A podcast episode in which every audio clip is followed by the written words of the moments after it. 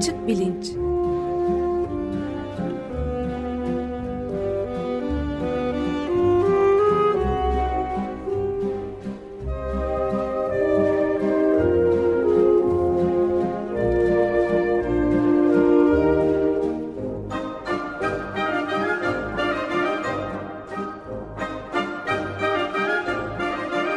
Güven Güzeldere ile bilim ve felsefe sohbetleri.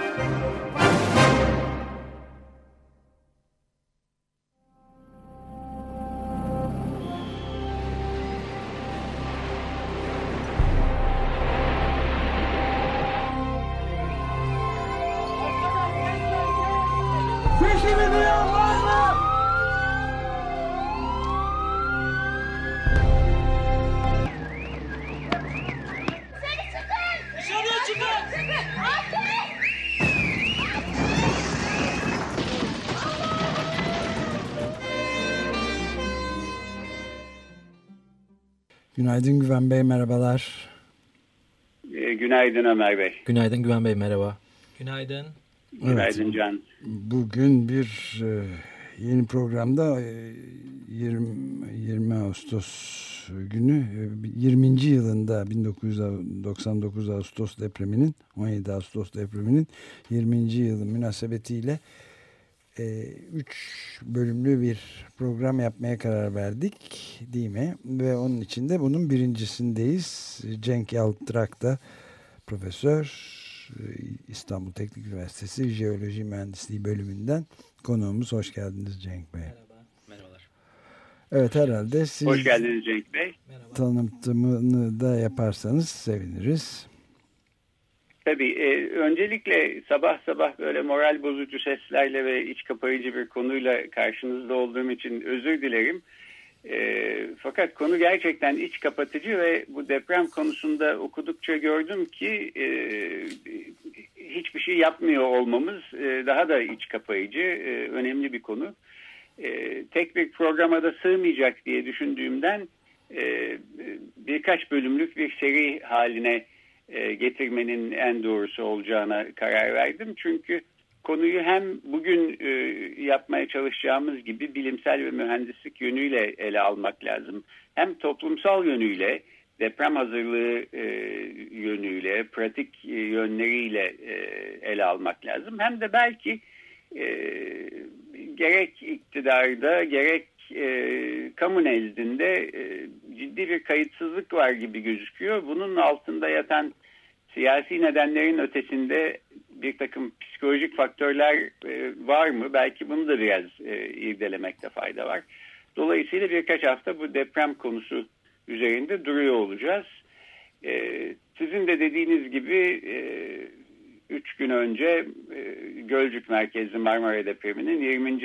yıl dönümüydü. E, eminim 17 Ağustos 1999 gecesi İstanbul'da ya da o civarda olan işte e, Gölcük'te, İzmit'te olan herkes e, gece saat e, 03'ü 1-2 dakika geçerken nerede olduğunu, kendini nasıl hissettiğini çok iyi hatırlıyordur. E, ben de gayet iyi hatırlıyorum. Bitmek bilmeyen bir 45 saniye boyunca nasıl beklediğimi de gayet iyi hatırlıyorum. E, fakat şunu da hatırlıyorum. O zamanlar depremin sonrasında İstanbul'a çok daha yakın merkezli büyük ikinci bir depremin 30 sene içinde olma olasılığının çok yüksek olduğu söylenmişti. Bu olasılık hesapları tam neye göre yapılıyor, nasıl oluyor bunları iyi bilmiyorum. Ee, Cenk Hoca'ya birazdan e, soracağım. Fakat şunu herhalde görmek için matematikçi ya da jeolog olmak gerekmiyor. O zaman söylenen 30 senenin 3'te ikisi yani 20 senesi geçti son üçte birlik bölüme girdik. E, dolayısıyla ortada bir olasılık varsa bu daha da yükselmiş olmalı ve deprem e, kaçınılmaz bir şekilde yaklaşıyor. E, bugün bu konunun e, temel bilim ve mühendislik tarafıyla e, başlayalım istiyorum. E, konuğumuz e, İstanbul Teknik Üniversitesi'nden Jeoloji Mühendisliği bölümünden Profesör Cenk Yaltırak e, lisans eğitimini ve yüksek lisans eğitimini de İstanbul Teknik Üniversitesi'nde yaptıktan sonra e, doktora çalışmalarını yine İstanbul Teknik Üniversitesi'nde e, tamamlıyor e, Profesör Yaltırak ve daha sonra e, İstanbul Teknik Üniversitesi'nde jeoloji mühendisliğinde e, öğretim üyesi olarak e, çalışmaya başlıyor. Daha önce doktora öncesinde e, Kanada'daki Newfoundland Memorial e, Üniversitesi'nde misafir araştırmacı olarak bulunuyor. Doktora sonrasında bir doktora bursu alıp e, tekrar aynı üniversite nezdinde çalışmalar yapıyor. Pek çok ulusal ve uluslararası yayınları var, teşvik ödülleri var. Benim bugün özellikle üstünde konuşmak istediğim, önemli bulduğum, çok yakınlarda yayınlanmış bir de makale var. İstanbul'da olan e, depremlerin son 1500 yıllık verilerine bakarak e, yaklaşmakta olan deprem hakkında ne söylenebilir? Bu konuda bir analiz. E, İstanbul Teknik Üniversitesi, Ankara Üniversitesi ve Boğaziçi Üniversitesi'nin işbirliğiyle e, tek, Tektono Physics dergisinde yayınlanmış olan bir e, yazı. E, bu yazının içeriğinden de birazdan bahsetmek istiyoruz. E, Profesör Cenk Yaltırak'ın ayrıca e, üniversitenin idaresine dair görüşleri de var. Kayırmacılık, sözde bilimsellik, ayrımcılık, atamalarda belirsizlik gibi konularda da e, yazıyor. Bu konudaki görüşlerini e, kendi internet sitesi üstünden bulmak mümkün. Ben her zaman olduğu gibi Açık Bilinc'in e, Twitter sayfasından bu programın e, duyurusunu yaparken e, bu bağlantıları koydum. Oradan bulunabilir. E, Cenk Bey yeniden hoş geldiniz. Teşekkür ederiz geldiğiniz için. E, isterseniz şuradan acaba başlayabilir miyiz? E, şimdi deprem konusunda sürekli e, bazıları e, kıymeti kendinden menkul olduğu e, çok belli olan e, deprem uzmanı e, ismi altında e, isimler bir takım tahminlerde bulunuyorlar. Neredeyse fal açar gibi bir e, ortada tahmin çeşitliliği var. E, bu konunun yani depremle ilgili ne oluyor, nereye bakmalıyız, ne beklemeliyiz? E, bu e, soruların bilimsel cevapları ve öngörüleri için gerçekten nereye bakmamız lazım? Ben e, mesela Kandilli Rasathanesi ve İstanbul Teknik Üniversitesi'nde bu konuyla ilgili çalışan bilim birimlere baktığım zaman jeoloji mühendisliği, deprem mühendisliği adı altında değişik mühendislikler ki belki aynı şeyi işaret ediyorlar. Şimdi size onu sormak istiyorum. Veya temel bilimlerde jeodezi, jeofizik gibi e, herhalde jeolojinin alt alanları diyebileceğimiz alanlar görüyorum. E, buradan başlayabilir miyiz? Yani işin temel bilim ve mühendislik yönü hangi isimlerle bir araya geliyor? Jeodezi ile jeofizik ya da jeoloji mühendisliği arasındaki fark e, nedir? E, sizin yaptığınız çalışmalar e, neyi araştırıyor? Şimdi tabii esas Türkiye'de insanların kafası her konuda karışık olduğu gibi yer bilimleri konusunda da çok karışık. Çünkü kimin ne yaptığı konusunda çok ciddi bilgisi yok insanların. Yani hangi alan hangi? Mesela ben hep anlatırken tıp örneğini veriyorum. Çünkü herkes doktorlarla haşır neşir olduğu için e, doktorların e, ünvanlarını ve uzmanlık alanlarını çok önemseriz biz. Yani aynı hastalık için üç tane o konunun uzmanına gideriz. Dört tanesinin görüşünü alırız. Ama şunu yapmayız. O konuyla hiç ilgisi olmayan bir adamın görüşünü almayız. Yani mesela başımız ağrıyorsa e, yani cildiyeciye gitmeyiz yani genellikle. Ya da işte kolumuzu kırdıysak da e, ondan sonra ne bileyim dişçiye gitmeyiz yani. Bun, bunlar çok nettir. Ama yer bilimlerinde maalesef böyle değil. Herkesin bir doktorası var, uzmanlığı var, yazdığı, çizdiği var. Yani illa doktorada da devam etmesi gerekmiyor. Araştırma konuları değişir. Birinci sıkıntı bu. İkincisi aslında açık radyoyu da ilgilendiren bir şey. Şimdi Karl Popper'in bir bilim metodu var. Yanlışlama. Onun sınırları var. Yani kesinlik. İşte su kaynıyor 100 derecede. Bu bir genelleme. Yani nerede, nasıl, hangi yükseklikte, hangi, hangi derinlikte gibi sorular sormaya başlayınca ne oluyorsunuz? Sınırları küçültüyorsunuz ve yanlışlanabilir hale geliyorsunuz. Nasıl? Ta ki birisi çıkıp yanlışlayana kadar. Şimdi yer bilimlerinde genellemeler genellikle sınanamazlar. Yani bu televizyonda konuşanların büyük bir çoğunluğunun ne makalelerinde e, ne yaptığı çalışmalarda o televizyonda söylediklerinin hiçbirine dair bir veri bulamazsınız. Yani bu büyük bir sıkıntı çünkü insan e, bilim okur yazarı da çok az ülkede. Yani bunun da sıkıntısı var. Bir de tabii şöyle bir şey var. Şöhreti büyüdükçe insanların yani böyle e, ulu çınarlar dibine gölge vermezler.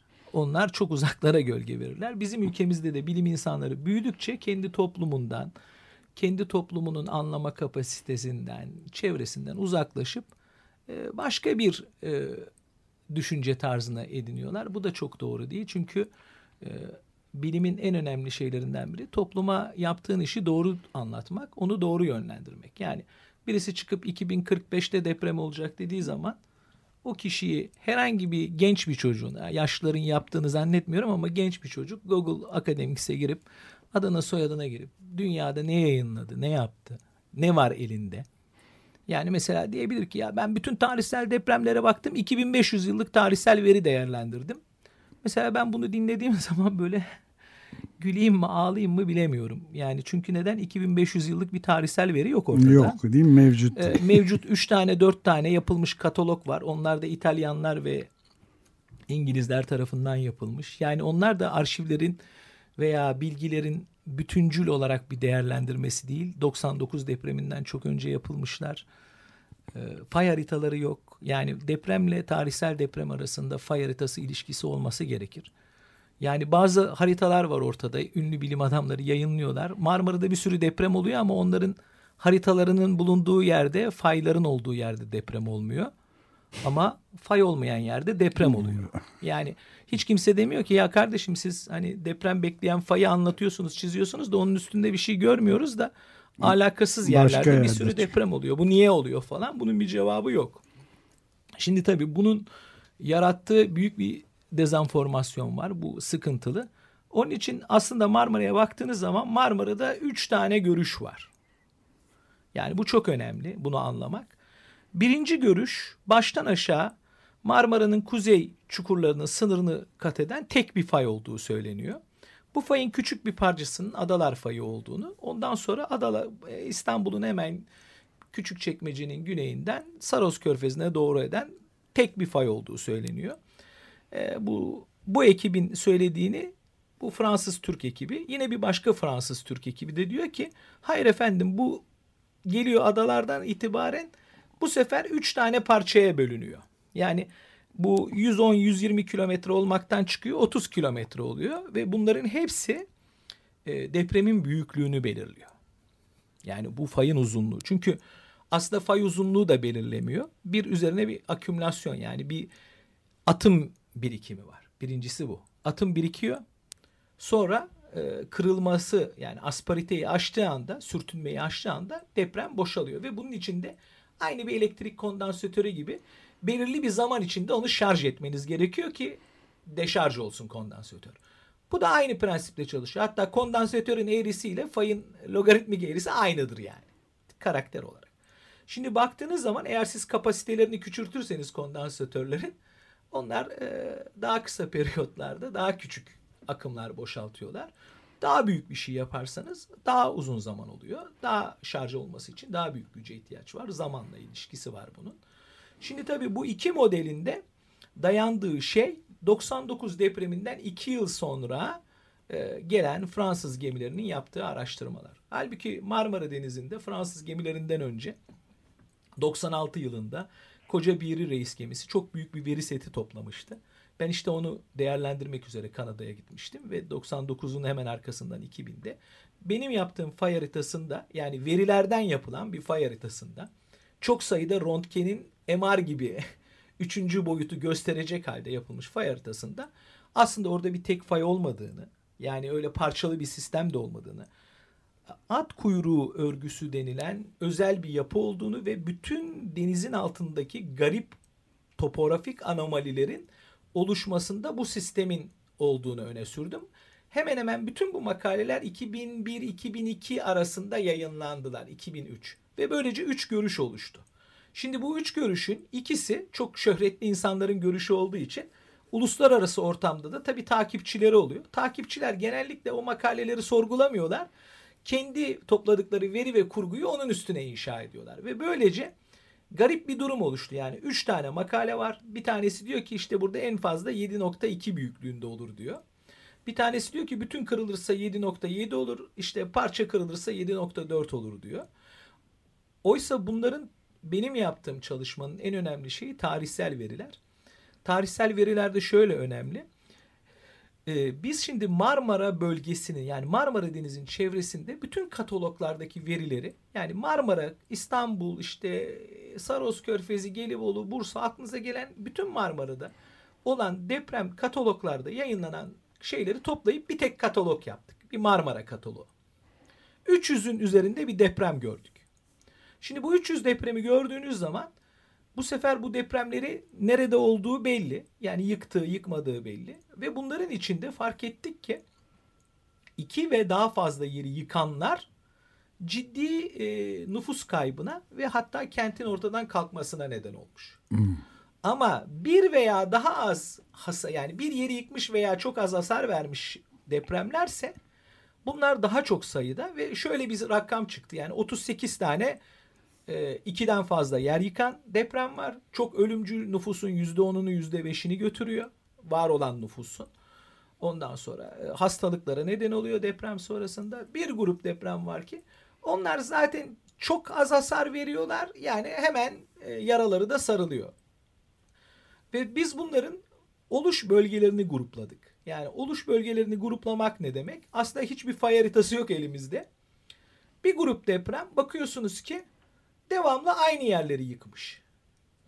Sonra ilginç olarak onun yakınında bir grup depremde ona çok yakın iç içe bir yeri yıkmış. Yani hepsinin böyle Venn şemaları olsa çok büyük kesişim kümeleri var. O zaman görüyorsunuz ki diyorsunuz ki ya aynı yer örneğin Mürefte Şarköy.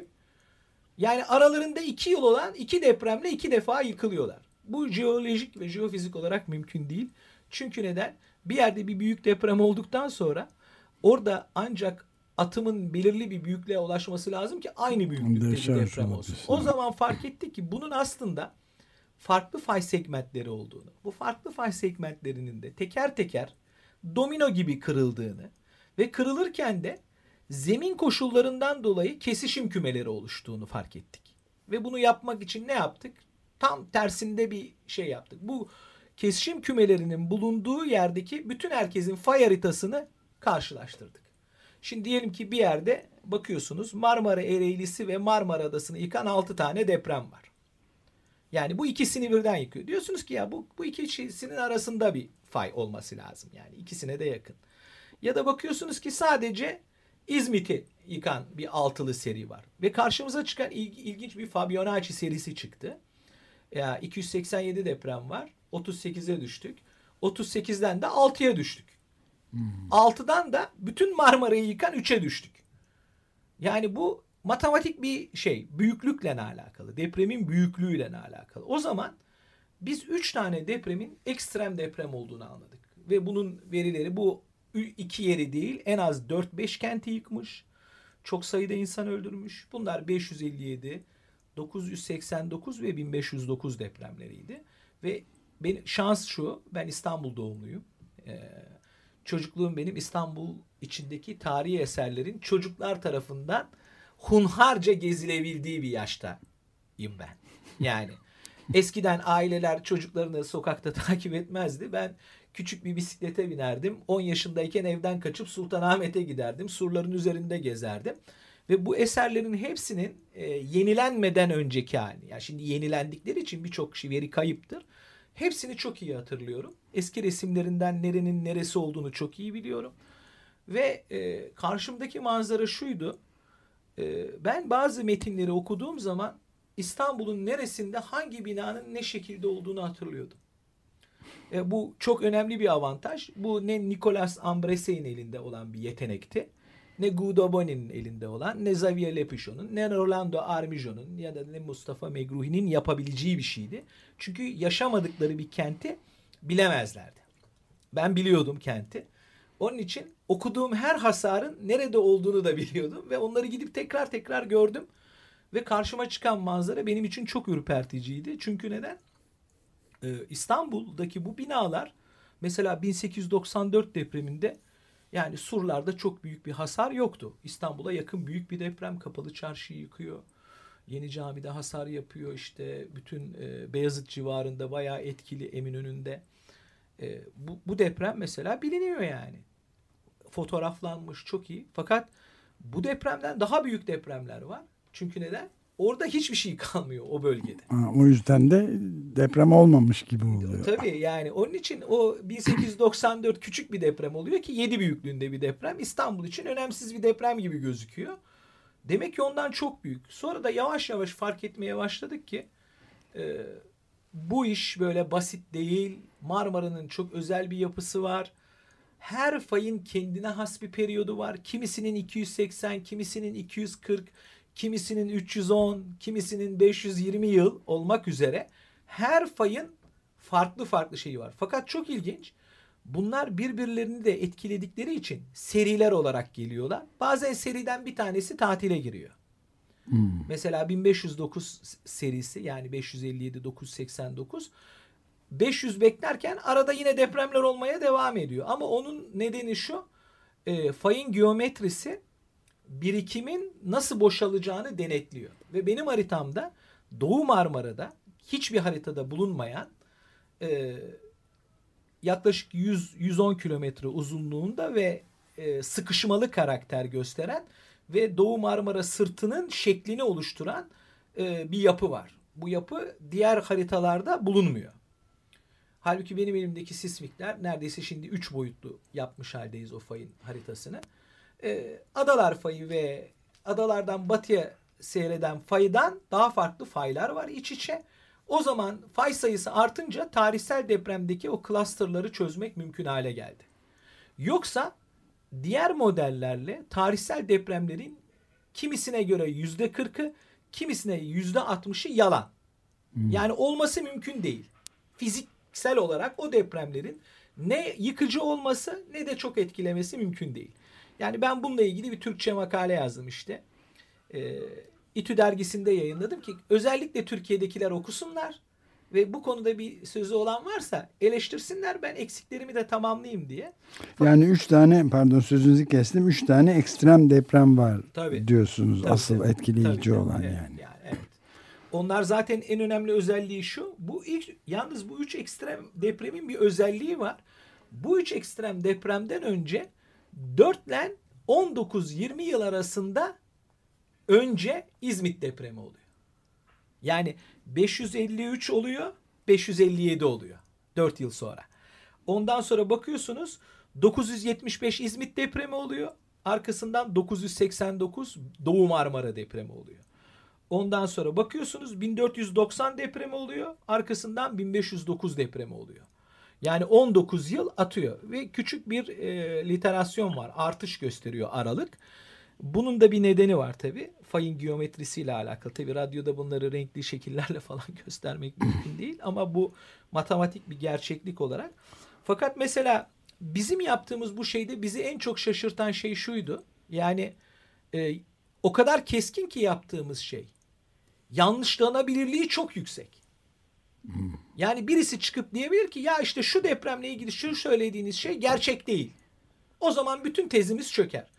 Ama böyle bir şey şimdiye kadar olmadı. Olmadı. olmadı. Ha, onu soracaktım ha. ben. Şimdi mesela biz eğer ben bugünkü bilgim olsaydı 16 Ağustos 1999'da size şunu söylerdim. Çok yakın bir zamanda öyle olasılık falan değil. Çok yakın bir zamanda İzmit'te 7.4 büyüklüğünde bir deprem olacak ve bu 7.4 büyüklüğündeki depremin arazideki maksimum atımı 5 metre olarak gerçekleşecek. Ve bu aynen böyle oldu. Atım, evet. atım... Peki bu noktada ben e, araya girip bir şey sorabilir miyim? 1999 öncesinde deprem e, çok gündemde olan bir konu değildi medyada benim hatırladığım kadarıyla. En Aslında azından e, deprem uzmanı e, diye bir takım e, insanlar çıkıp sürekli konuşuyor değillerdi. Bir gündemde değildi bu kadar yani. Tabii. 1999 daki depremden sonra geçen e, yaklaşık tam 20 yıl içinde bilgimiz e, depreme dair bilgimiz e, çok artmış gibi gözüküyor. Fakat e, depreme dair yaptığımız hazırlıklar aynı oranda bir e, gelişme göstermemiş gibi duruyor. Yani çok daha fazla şey biliyoruz. E, fakat e, çok daha hazır değiliz e, gibi duruyor. Bu tabii endişe verici bir durum. Ama, Ama bunun bir nedeni e, var. Şunu sorayım. Buyurun pardon. Bunun nedeni şu. E, idaredeki insanlar e, üç tane büyüklükle karşı karşıya. Yediden biraz büyük deniyor. Yediden büyük olursa İstanbul'da hiçbir şey olmaz. Ben size söyleyeyim yani. Yedi büyüklüğünde bir deprem İstanbul'a hiçbir şey yapmaz. Söz ettikleri fayda olursa. Hmm. Yani biraz işte birkaç bin kişi belki kötü binalarda etkilenirler. Çok etkili olmaz. 7.4 olursa İstanbul'un e, yaklaşık kent alanının yani söz ettikleri fayda 7.4 olursa sadece e, eski tarihi yarımada ile Beylikdüzü arasındaki kalan alanda çok da kuzeye çıkmadan etkilenir. Bu hiçbir şey değil. Yani bu da atlatılabilir Türkiye. Yani İzmit depreminden daha az hasarla atlatılır. Hmm. Ama eğer Doğu Marmara'da sözünü ettiğimiz fayda 7.5 ile 7.7 arasında bir deprem olur ise hemen hemen Marmara bölgesinde Tekirdağ'dan Düzce'ye İstanbul'dan Bursa'ya kadar olan bütün kıyı alanları, kentler, yerleşimler hepsi çok ciddi etkilenir. Yaklaşık 25 milyon insanı etkiler. Ve aslında ben sürekli iki tane şeyde ısrar ediyorum. Bir İstanbul depremi diye bir deprem yok. İstanbul'da hiç deprem olmaz. İstanbul'un içinden bir fay geçmiyor çünkü. Doğu Marmara'da olacak deprem. Bir kere Doğu Marmara dediğimiz yer neresi? Hemen hemen Çatalca'dan e, Osman Gazi Köprüsü'ne kadar olan yer Doğu Marmara. Onun gerisi her şeyin gerisi İzmit Körfezi. Yani coğrafyamız da çok zayıf. Doğu Marmara neresi onu bile bilmiyoruz. Orta Marmara, Batı Marmara dediğiniz zaman Güney Marmara neresi? yani bunlar çok önemli konuşurken. Yani insanları yanıltmasın. Ee, onun için Doğu Marmara'da olacak bu deprem 7.5 ile 7.7 arasında bizim Fatih Hoca ile yaptığımız makalede zaten şuna dayanıyor. Fatih Hoca ilk önce bir Kuzey Ege Denizi'nde bir makale yazarken benle tanıştı. Fatih Bulut'tan Bulut, bahsediyor. evet. Fatih Hoca benle tanıştı. Ve orada onun yazdığı bir makale kabul edilmemişti.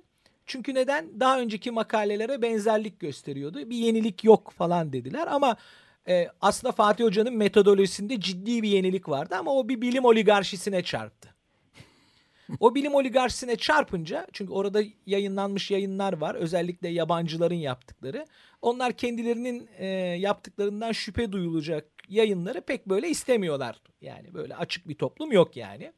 Hatta adı yerindeyse epistemik cemaatler var. Alman, Fransız, Fransız Türk ortaklığı şeklinde falan. Ondan sonra bu e, Fatih Hoca benle tanıştıktan sonra Fatih Hoca'ya dedim ki ya dedim niye jeolojiden, yapısal jeolojiden faydalanmıyorsun? Bak bu kullandığınız fay haritaları çok ilkel, çok basit, simgesel. Halbuki gerçek fayların üzerine model yaparsak çok daha değişik şeyler, yani farklı bulabiliriz. Fatih Hoca e, tabii multidisipliner bir adam. O da elektronik mühendisliğinden geliyor. Tamam dedi ve beraber bir makale yazdık. Ondan sonra Fatih Hoca'nın o makalesi yayınlandıktan sonra biraz zorlandı hakem sürecinde yine. Ama o karşı koyuşları yendik biz teker teker eleştirilere cevap verip. Dedi ki ya hocam bu metodu biz Marmara'da da yapalım. Ve Fatih Hoca ile işte sağ olsun Haluk Hoca da e, çok bizi teşvik etti. Beraber çalıştık. Haluk Özener'den evet, bahsediyoruz. Yani Boğaziçi ve tamamen hani espri yerindeyse yerli ve milli bir makale yazdık. Evet. Çünkü ilk defa sırf Türklerden oluşan ve hakikaten challenge niteliğinde e, bir makale yazıldı. Bu makalede de Fatih Hoca benim tarihsel deprem senaryomla benim fay haritamı kullandı. Ve şaşırtıcı biçimde jeodezi verileriyle sismoloji verileri ve bu fay haritası yüzde doksan örtüştü. Örtüştü. Oo. Ve şaşırtıcı biçimde e, benim bildiklerimin üzerine çok şeyler koydu. Yani bir kere birinci bildiğimiz şey şuydu. Yani Marmara'da genellikle deprem olma derinliği, fayın derinliği, sismojenik zonun derinliği 10-12 kilometredir. Bir kere bu böyle değilmiş.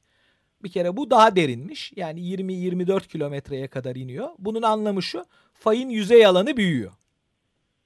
Yani neredeyse fayın boyu 100 kilometre ise Siz ona bir 10 kilometre daha eklerseniz fay iki katına çıkıyor. İki katına. Evet. İkincisi biz e, GPS verilerine göre yüzeyde daha önceki makalelerde 19 milimetre civarında bir şey görüyorduk. Ama çok sayıda GPS istasyonu kuruldu ve bunlar değerlendirildiğinde sismoloji ile birleştiğinde bu hızın 19 değil 20 22 bazı yerlerde 24 milimetreye kadar çıktığını gördük. Buradan da öğrendiğimiz şey şuydu. Sadece Kuzey Anadolu fayının batıya doğru itmesi değil, aynı zamanda Ege Denizi'nin Marmara'nın çok derin yerlerini kendine doğru çekmesi de söz konusu. Onun için Kuzey Anadolu fayının doğusundan Marmara biraz daha hızlı hareket ediyor. Bu şaşırtıcı bir şeydi bizim için. Böylece makalenin en önemli özelliği aslında adında vardı sonradan çıkarttık. Ee, kayma yoksunluğu diye bir şey var. Kayma yoksunluğu da şu bir yerde sürekli mikro deprem aktivitesi oluyor. Ama arasında bir yerde olmuyor. Hiçbir şey olmuyor. Şimdi siz onun yüzey alanını biliyorsanız, mikro aktiviteyi de etrafında biliyorsanız, o zaman ne kadar atımın da onun üzerinde saklanabildiğini buluyorsanız depremin büyüklüğünü buluyorsunuz. Evet bu da tabii e, yani maalesef süreyi de e, bitirdik hatta diyebilirim. E, bu da tabii son derece e, büyük bir şiddetli kuvvetli bir depremin bir e, Doğu Marmara hattında olabileceğini Evet bizim yani koyuyor. bizim Fatih Hoca ile yaptığımız hesap bunun 7.5 ile 7.7 arası gibi olacak. Yani 25 milyon evet, insanı yani, da etkileyebilir. Pardon e, e, şunu demek istiyordum Cenk Bey yani hani keşke inşallah söyledikleriniz doğru çıkmasa diyeceğim ama e, genellikle hastalar doktora gidince öyle diyorlar. Evet e, felaket kapımızda gibi gözüküyor. Bir şey yapmıyor olmak olmayacakmış gibi davranmak da büyük bir gaflet içeriyor sanki. Yani e, bir ihtimal olmaz Allah büyük belki 50 sene 100 sene 500 sene daha böyle depremsiz gideriz e, deme lüksüne sahip değiliz. Ben program biterken son soru şunu sorsam. Erken uyarı sistemi diye bir şeylerden bahsediliyor. AFAD mesela sürekli bundan söz ediyor. Bu sayede depremi önceden haber alacağız. İşte e, ziyanı zarar Anladım ben programda kısa hemen cevap vereyim ben size. var mı bir işe yarıyor? Hayır bu de, erken uyarı denilen şey e, deprem olduktan it, itibaren e, dalganın size gelmesiyle geçen zamanın arasını kullanmakla alakalı. Yani siz eğer e, ilk dalga gelmeden yani deprem olduğu anda bir yere gidene kadar bir zaman alıyor. Onun için depreme yakın bir e, ölçüm sisteminiz varsa sizin ışık hızında hareket eden dalgalarınız da size haber veriyor. Ne yapıyorsunuz? Doğalgaz vanaları kapanıyor otomatik. İşte tramvaylar duruyor, şunlar duruyor, metrolar duruyor. Bu tür şeye yarar. Erken uyarı e, bizim için e, çok erken bir uyarı değil. E, olmadan hemen önce evdeki kedi bile o kadar uyarabilir sizi yani. Evet. Yani o onun için erken uyarı erken uyarı erken uyarmıyor yani. Hemen önce tehlikeli işleri engelliyor. Yani deprem sensörü. İki, burada belki yani programın içinde buna vakit yok. Keşke daha vakit olsaydı. Bazı şeyleri iyi anlaması lazım. Bakın en son 7.1'lik bir deprem oldu Amerika'da. Bu Amerika'da olan 7.1'lik depremden yaklaşık 20 kilometre uzakta China Lake diye bir yerde tamamen bir göl zeminin üzerinde büyük bir Amerikan üssü vardı. Orayla ilgili çok bilgi gelmiyor ama orada 5 milyar dolarlık hasar olduğu söyleniyor. Hmm. 20 kilometre uzakta yumuşak zeminde bir hava alanında.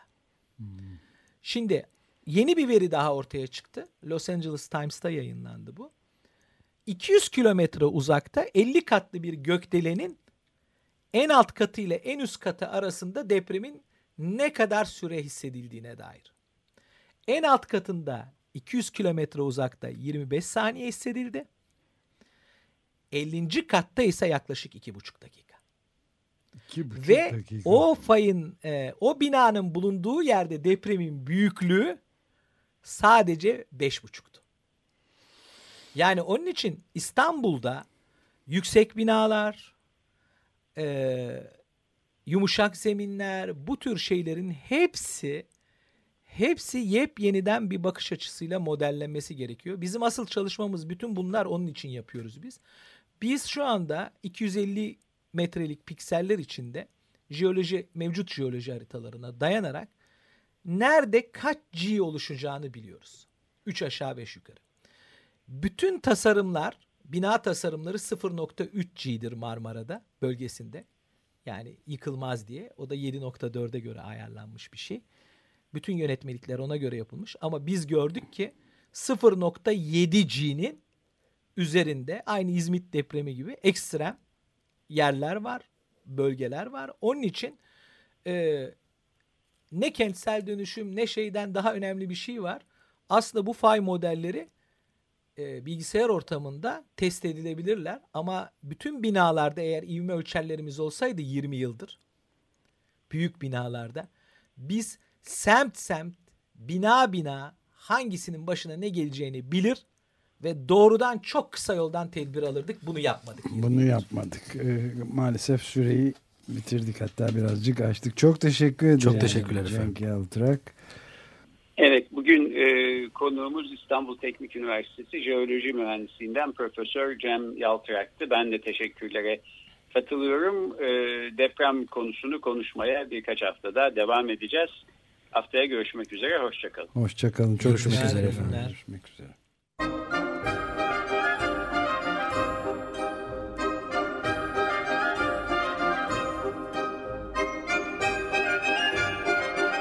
Açık bilinç.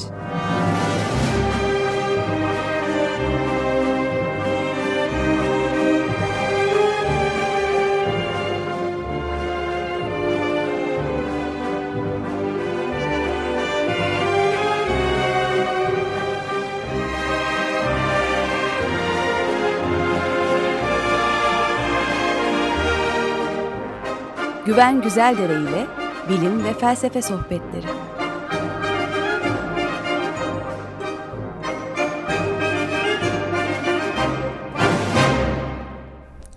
Açık Radyo program destekçisi olun. Bir veya daha fazla programa destek olmak için 212 alan koduyla 343 41 41